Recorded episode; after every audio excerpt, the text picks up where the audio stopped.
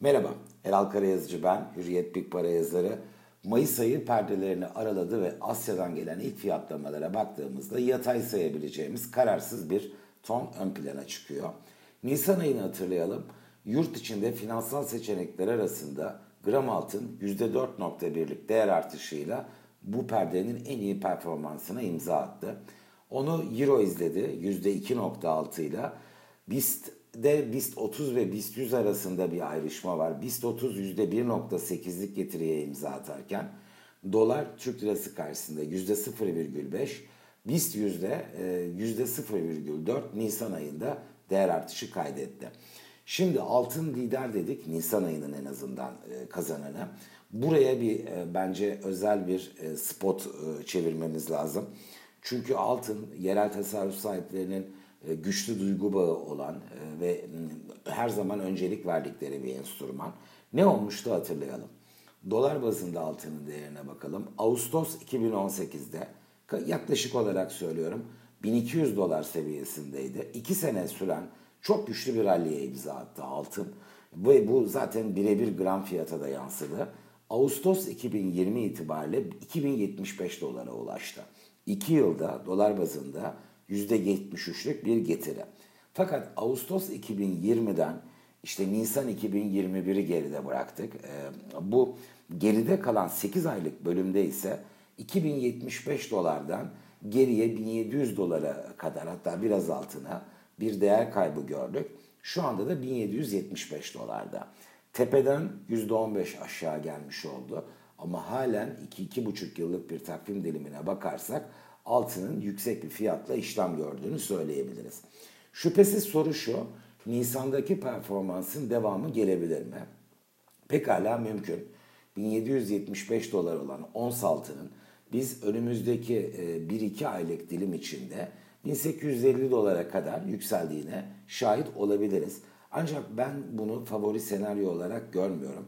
Çünkü altının önümüzdeki 4-5 aylık takvim dilimi adına üzerinde dolaşan e, büyük bir demokras kılıcı var. O da ne? Fed'in varlık alımlarını azaltacağım sinyali vermesi beklentisi. Bu henüz gerçekleşmedi. Ve e, gerçekleşmesiyle birlikte altında yeni bir satış dalgasıyla karşılaşmamız en azından 1600-1650 dolar aralığına bir geri çekilmeyi yaz aylarında veya sonbaharda görmemiz bu da yukarıdan aşağı cari fiyatından tabi %8'lik bir e, kayıp anlamına gelecektir. E, dikkate alınması gereken önemli bir risk olarak varlığını koruyor. Şu soru akla geliyor. FED e, işte bu sinyali verdi, altın değer kaybetti. Aşağı yönlü alan 1600-1650 dolarla mı kısıtlı? Bence şans en yüksek senaryo bu ama 1400-1450 e, dolar aralığına kadar olur da geri çekilme yaşanırsa bu cari fiyattan %20'lik bir değer kaybı anlamına gelecektir. Ben altının oldukça ilgi çekici bir hale geleceğini ve e, o noktadan itibaren önünün belki de 7-8 ay sürecek bir parkur adına e, açılmış olacağını düşünüyorum. E, diğer cephelere bakalım. Hisse senedi tarafı. Şimdi borsada BIST 30 ile BIST 100 arasındaki ayrışmaya dikkat çektim. E, sebebi şu, hem BIST 100'e giremeyen küçük şirketlerde biz Nisan ayında %9'luk bir kayıp gördük. Çok sert bir değer kaybı. Ama öncesinde kaydettikleri rally göz önüne alınırsa e, bu e, değer kaybının bile çok büyük olmadığını rahatlıkla söyleyebiliriz. Çünkü son bir yılda e, bu cephenin kaydettiği getiri bu %9'luk kayba rağmen %114. 12 ay öncesiyle bugünün kıyaslaması. BIST 100 içinde yer alan ama BIST 30'a girmeyen şirketler Nisan'da bu cephede de kayıp gördük. %2,5'luk bir geri çekilme ve ağırlıkla sanayi şirketlerinden oluşan bu grup da geride kalan 12 ayı e, çok güçlü bir getiriyle noktaladı. 12 ay öncesiyle kıyasladığımızda bu düşüşe rağmen %85 BIST 100 içinde yer alan ama BIST 30'a girmeyen şirketler endeksinde de bir e, değer artışı var. E diyeceksiniz yok mu hiç böyle büyük prim yapmayan? Olmaz mı bankalar? Zaten e, bankacılık endeksi her ne kadar Nisan ayında %2.1'lik bir sınırlı değer artışına imza atmış görünse de endeks üzerinden burada bir ayrıma gittiğinizde e, küçük bankaları ve kamu bankalarını bir kenara ayırıp özel sektör bankalarına baktığımız zaman bu cephede e, kaydedilen değer artışı %5'e yakın ve endeks 30'un da Nisan'ı iyi bir e, getiriyle en azından makul bir getiriyle noktalamasında bu cephenin çok büyük etkisi oldu.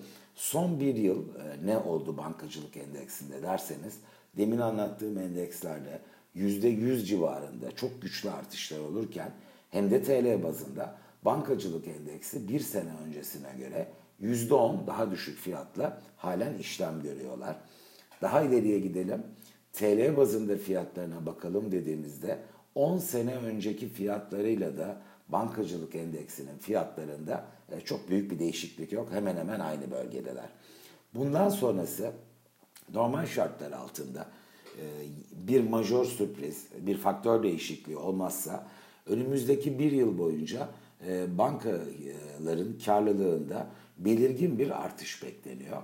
Ve bunun fiyatlamasıyla da banka hisselerinin zaman zaman molalar verseler de önümüzdeki bir yıl boyunca pozitif ayrışmayı sürdürerek e, BIST 100 ve BIST 30 ortalamasının üstünde e, getiri sağlaması daha favori senaryo olarak görülüyor.